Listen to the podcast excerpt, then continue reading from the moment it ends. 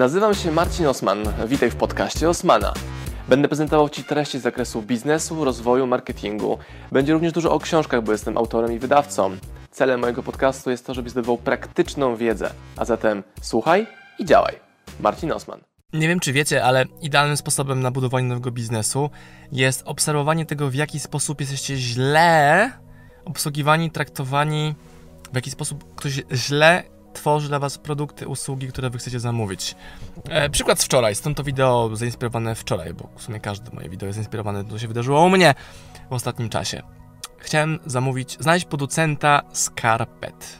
Żeby zrobić skarpetki OSM Power, takie zajebiste skarpetki, czytaj działaj, z okładkami książek i tak dalej. Wpisuję w Google producent skarpet, znajduję wyniki, lecę na dół strony, żeby ominąć AdWords i pośredników i znaleźć firmę, która produkuje takie rzeczy znajduję taką firmę, wybieram numer telefonu.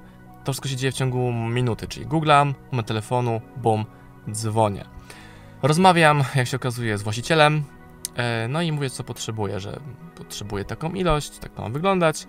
No i pan zaczyna mówić mi o tam rodzajach przędzy, gramaturze. Ja mówię, proszę pana, ja się na tym nie znam, ja na tym się nie chcę w ogóle znać. Ja chcę u was zamówić tysiąc sztuk, na których będą moje obrazki. Tyle. No i pierwsze pytanie, czy możecie mi wysłać próbkę, czyli jedną skarpetkę, nawet nie dwie, jedną, żebym Boże dwóch nie chodził, tylko jedną skarpetkę, żebym mógł zobaczyć, czy to jest taka, taka, taka jakość, jaką mi w ogóle chodzi, bo na tym się nie znam.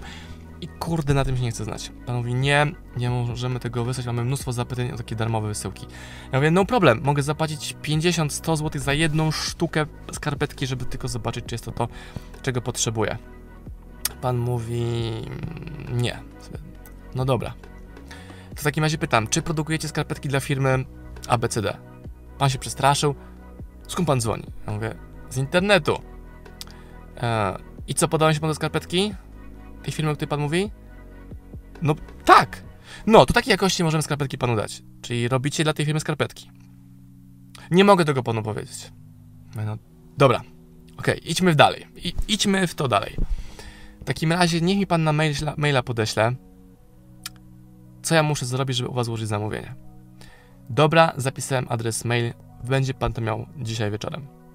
Oczywiście minął wieczór, minął dzień, na koniec dnia dzwonię, drugiego dnia. O, przepraszam bardzo, wyślę Panu wieczorem. A ja mówię, taki to już poirytowany, nie? Na zasadzie, what the fuck? Mówię, ale przecież Pan mi obiecał wczoraj informację wieczorem minęła doba i nie mam tej informacji i pan dalej mówi, że dzisiaj mi odpowie może. Czyli pan powiedział coś, co jest nieprawdą. Czyli pan mi obiecał i pan tego nie przysłał. Pytam, a może pan chce, żebym po prostu znalazł inną firmę? Nie jako szantaż, ale tak myślałem, że może w ten sposób go zachęcę do konkretniejszej akcji w tym temacie. On mówi, wie pan co? No, w sumie tak, niech pan sobie poszuka kogoś innego, bo mamy dużo roboty. I sobie myślę, ja pierdzielę.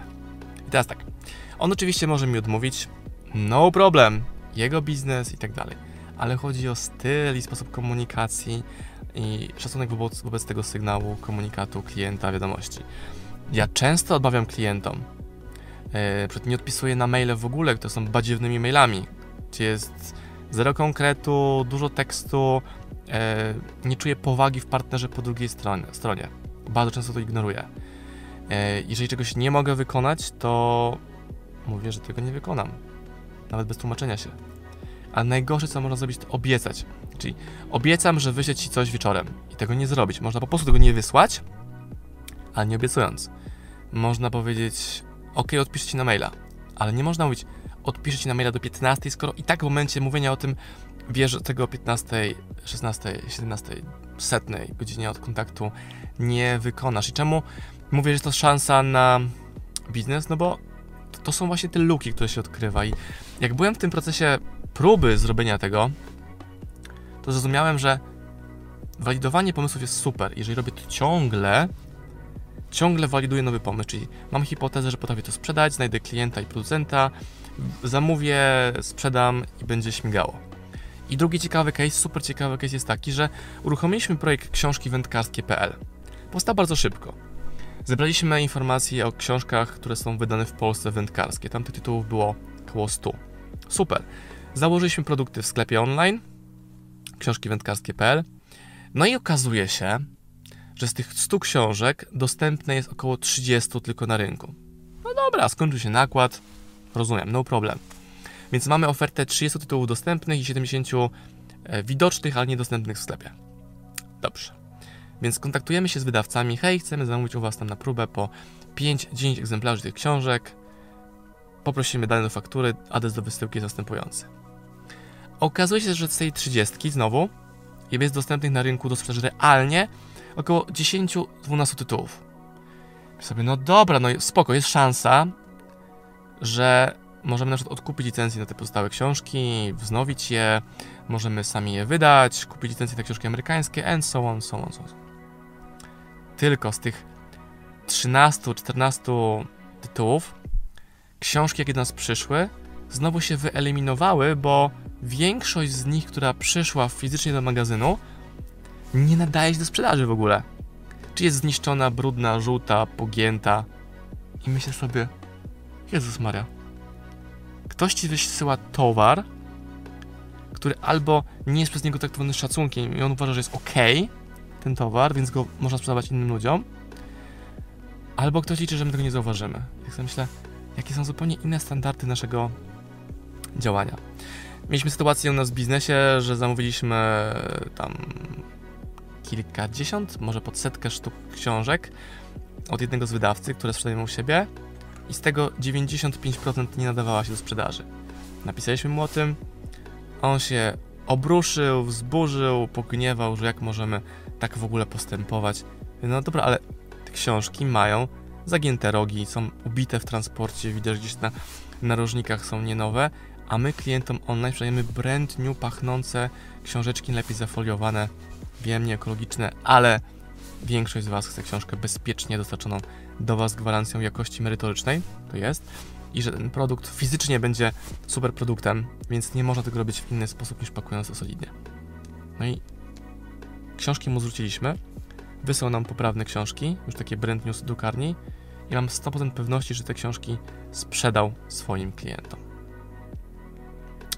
Więc jak ktoś pyta, czemu u nas są wyższe ceny w OSM Power, bo jakość jest wyższa. Przez naszą kontrolę stanów jakości magazynu, stanu towaru, który przyjeżdża, nic uszkodzonego się nie prześliźnie. To jest przewaga kolejna, kolejna niewidoczna. Można kupić jakąś książkę taniej w necie, ale z dużym ryzykiem, że ona będzie nieidealnym egzemplarzem. Gdyby, nie daj Bóg, zdarzyło się tak, że książka jest nieidealna od nas, wysyłasz zdjęcie, wysyłamy ci książkę i wszystko jest naprawione. Dalej. E, dzwoni do mnie internet, dzwoni do mnie telefon, firma UPC. E, mówię, doskonale, że do mnie dzwonicie, bo chciałem właśnie wypowiedzieć umowę, bo zmieniamy adres. Pan mówi, to ja panu w tym nie pomogę. E, proszę się połączyć jeszcze raz z infolinią i ktoś inny się tym zajmie w innym, innym departamencie. I tak pytam go, a czy przypadkiem nie jest tak, że pan, siedząc przy stole call center, widzi obok siebie osobę, z którą ja będę rozmawiał, bo ona z tego departamentu właśnie jest. On mówi, y, zgadza się, ale ja nie mogę do tej osoby przełączyć. I sobie myślisz, ja pierdzielę, ja pierdzielę. To są takie mikro miejsca, w których można tą procedurę zamienić trochę.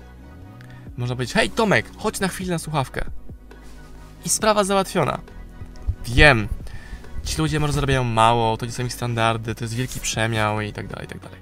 Ale zobaczcie, tych trzech, czterech case'ach jest po prostu tyle opcji na działanie, że szok. Dostaję miliony, miliony pytań. Szkoda, że nie miliony złotych za te pytania. Jak zarabiać, jak zarabiać? Przed chwilką byłem u krawcowej, która musi zrobić przeróbkę w moich spodniach do garnituru, w dwóch parach. Ma kolejkę, zaraz ludzie wchodzą, wychodzą. I tyle. Gdyby ona odrobinkę inwestowała energii w marketing internetowy, żeby jeszcze lepiej pokazać to, co robi, mogłaby podnieść ceny, zmienić lokal na lepszej jakości, żeby tam się ludzie nie gnietli, no i ma pewność zleceń do końca świata, bo drogą rekomendacyjną wszyscy będą ją polecać. To tyle przemyśleń w temacie robienia nowych biznesów, czyli jeśli coś Ci nie pasuje, to pomyśl, jak Ty możesz ten, biznes realizować. Bonus na koniec. Marzy mi się firma, teraz nazwa uciekła, dostałem reklamę z amerykańskiej strony, która dostarcza świeże, wysokie jakościowo bioprodukty, takie jak warzywa, owoce. Też chyba opcja jest jakichś serów. Ja chcę to w Polsce. Chcę móc zakupić to online i raz w miesiącu, raz na dwa tygodnie przyjeżdża mi paczka, nie wiem, za 2-3 stówy, których mam zapas świeżych warzyw szczególnie, owoców, może jakichś serów. Pomysł na biznes. I znowu, wszystkie pomysły, jakich tu mówiłem, z wyjątkiem tego internetu, one nie mają prawa nie wyjść, czyli gwarancja powodzenia jest stuprocentowa. Być może te biznesy nie zamienią się na milionowe biznesy, ale z całą pewnością będą w stanie, będą w stanie, będą w stanie Twoją firmę, Twoją rodzinę rozwinąć, utrzymać. Jeśli to będzie działanie na maksa, długoterminowe, organiczne, skupione na prawdziwych relacjach, rzeczą jakiej w ogóle nie widzę w internetach, w ogóle, w ogóle z zero, to jest gdy marka wchodzi w interakcję ze mną jako klientem. Nie wiem, kupuję ciuchy, taguję firmę, mam od niej serduszko, które jest albo z robota robotycznie zrobione, albo ktoś po prostu kliknął na ślepo, piszę do nich wiadomość, hej, ja może razem coś podziałamy, może potrzebujecie inne zdjęcia, chętnie pomogę. Tak kupiłem wasz produkt, mam ekspozycję i za free chcę wam pomóc. Jeśli, byście, jeśli tylko byście tego chcieli. Jest zero kontaktu. Yy, mam znajomą restaurację, która nie wchodzi w interakcję w ogóle z klientami w komentarzach. Natomiast jeśli pojawia się komentarz oceniający lokal, to jest w ogóle wielka afera, jeśli on jest nie do końca pozytywny.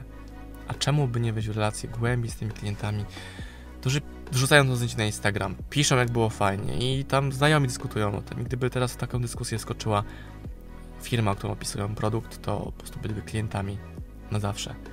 Nikt tych rzeczy nie robi, po prostu jakiś promil z promila i to są te szanse, które stoją przed nami wszystkimi, żeby tą lukę wypełniać. Biznes stanie musi być odkrywczy, innowacyjny, może być super nowy, nudny, bazujący na tym, że dajesz większą troskę, większą troskę u klientów. Pozdrawiam Was, moi drodzy podcasterzy, słuchacze mojego podcastu. Dziękuję, jestem Wam na maksa wdzięczny za to, że mogę z Wami spędzać czas w podróży, po to, abyście mogli ode mnie się uczyć i ja, żebym mógł budować z Wami relacje, będąc w Waszych uszach, Waszych samochodach, Waszych podróżach.